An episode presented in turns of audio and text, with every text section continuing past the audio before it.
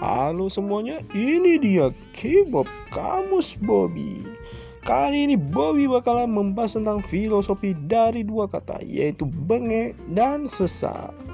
Kedua kata tersebut sama-sama memiliki arti kesulitan bernafas atau terjadi gangguan dalam bernafas.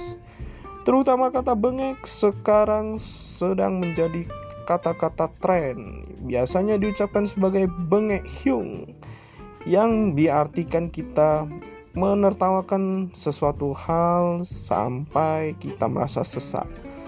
Bagi Bobby sendiri, bengek dan sesak memiliki filosofi yang hampir sama juga. Bengek filosofinya benaran, ngaceng, dan konak. Sedangkan sesak filosofinya senang, sange, dan konak.